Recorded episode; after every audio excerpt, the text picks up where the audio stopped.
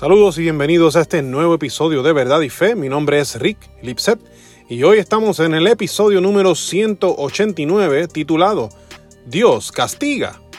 Nuestro amigo Víctor tuvo una conversación importante con un compañero sobre Dios y surgió una duda en la misma. Recuerda que tú también puedes enviarnos tus preguntas a preguntas@verdadyfe.com. La pregunta, según nos, nos las envió a través de nuestro correo electrónico, dice así: si la Biblia habla de que Dios no castiga, ¿por qué castigó a Caín y a toda su descendencia? Dios es severo y castigador a pesar de que la Biblia habla de su perdón y misericordia. Bueno, confieso que en esta pregunta hay mucho para desempacar, así que eh, vamos a tomar la ruta larga para contestarla. Yo recuerdo que de niño eh, a mí me hicieron tachar una vez una página del libro de mi clase de religión en el colegio donde estudié porque en la página decía en, un momento, en un lugar, Dios castiga. Y la maestra nos pidió que escribiéramos mejor, Dios corrige. Pero pensemos en esto un momento. Si un malhechor le quita la vida a uno de nuestros hijos, ¿vamos a querer que el Estado castigue al asesino con el peso de la ley? ¿O preferiremos que se le corrija? Yo pienso que estaríamos muy de acuerdo en la corrección siempre y cuando se le dé mientras paga el castigo de la sentencia por su maldad, ¿no? Pues curiosamente algo parecido a esto vemos en las escrituras con relación a Dios. Dios corrige al que ama, eso lo, enseña, enseña la Biblia, pero Dios castiga. Específicamente castiga a quien no se arrepiente de sus pecados y acude al propio Dios para salvación. El castigo es muy severo, pues es un castigo eterno, o sea, el infierno. La severidad del castigo corresponde a contra quién se cometió la ofensa. Todo pecado se comete contra la santidad de Dios.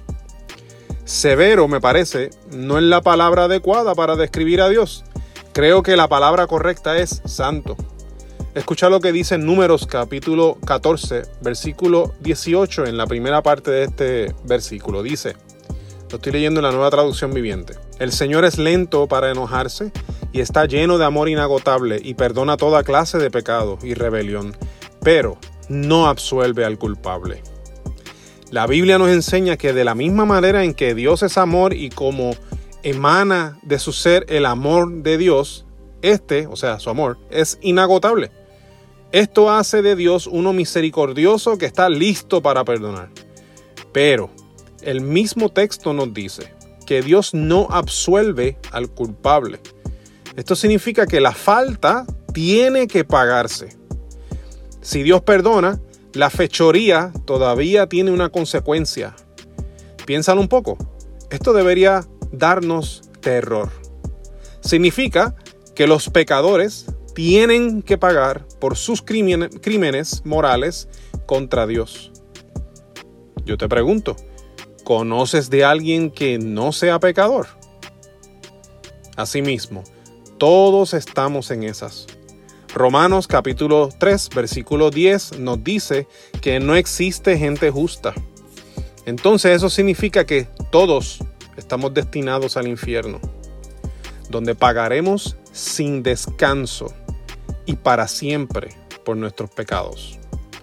En su santidad, Dios no tolera el pecado y esto es bien fuerte. Piensa en eso un momento. Esa es la mala noticia. Pero como Dios es amor, Él mismo ha provisto una escapatoria, un chivo expiatorio, para que podamos estar con Él. Su Hijo Jesús cargó el castigo que merecíamos cuando murió en la cruz, para así ofrecer el rescate por todo el que recibe su regalo en fe. Esa es la evidencia del amor de Dios. La realidad es que la Biblia no enseña que Dios no castiga. De hecho, castiga al pecador que no se arrepiente con un castigo justo. De regreso a la pregunta, veo que la discusión se centraba en la figura de Caín y cómo Dios lo castigó a él y a sus descendientes. Bueno, luego que Caín asesinara a Abel, vemos que Dios habla con Caín y lo destierra. Pero Caín se queja de su castigo, pero curiosamente nunca presenta arrepentimiento por haber matado a su hermano. El castigo de Dios fue sobre Caín solamente. Nadie pagó por el pecado suyo. Génesis 4 del 11 al 15 lo dice de esta manera. Lo voy a leer en la nueva traducción viviente. Ahora eres maldito y serás expulsado de la tierra que se ha tragado la sangre de tu hermano. La tierra ya no te dará buenas cosechas, por mucho que la trabajes. De ahora en adelante serás un vagabundo sin hogar sobre la tierra. Caín respondió al Señor, mi castigo es demasiado grande para soportarlo. Me has, expulsado de la tierra y de tu presencia. Me has hecho un vagabundo sin hogar. Cualquiera que me encuentre me matará. El Señor respondió, no, porque yo castigaré siete veces a cualquiera que te mate. Entonces el Señor le puso una marca a Caín como advertencia para cualquiera que intentara matarlo. Esto para mí es bien curioso porque la marca que le puso Dios a Caín era para protegerlo.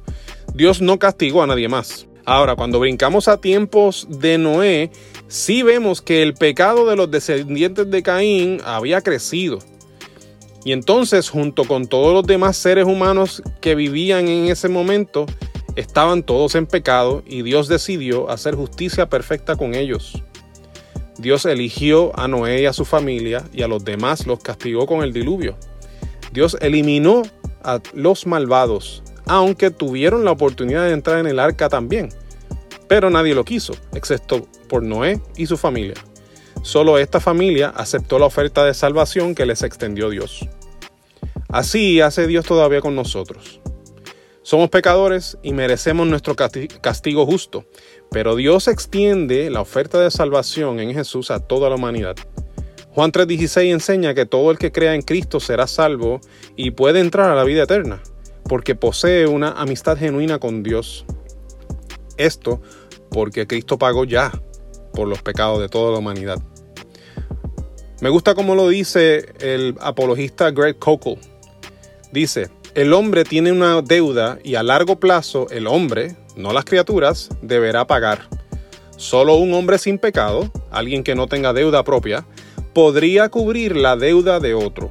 Solo un hombre que sea mucho más que un mero hombre podría pagar por los pecados de multitudes. Espero que este episodio sea de gran bendición para ustedes. Mi nombre es Rick Lipset. Puedes encontrar nuestro ministerio de apologética en verdadyfe.com Envíanos tus preguntas como la que contestamos hoy o escríbenos para invitarnos a tu iglesia, congreso o retiro a preguntas@verdadyfe.com. Estamos en las redes sociales, estamos en YouTube, donde te invitamos que des like, subscribe y a la campanita para que seas alertado tan pronto subamos contenido nuevo. Tenemos nuestro podcast en Spotify, Apple Podcasts y muchos otros. Y puedes visitar nuestra tienda de mercancía en verdadyfestore.com. Tenemos camisetas, bultos, sweatshirts, hoodies, gorras y muchas otras cosas. Su compra ayuda a que podamos continuar defendiendo y equipando a la iglesia a cumplir con la gran comisión. El dinero de su compra cubrirá los costos operacionales de nuestro ministerio. Por eso, de antemano, les damos las gracias. Eso es todo por hoy. Dios les bendiga y será hasta la próxima ocasión. Saludos.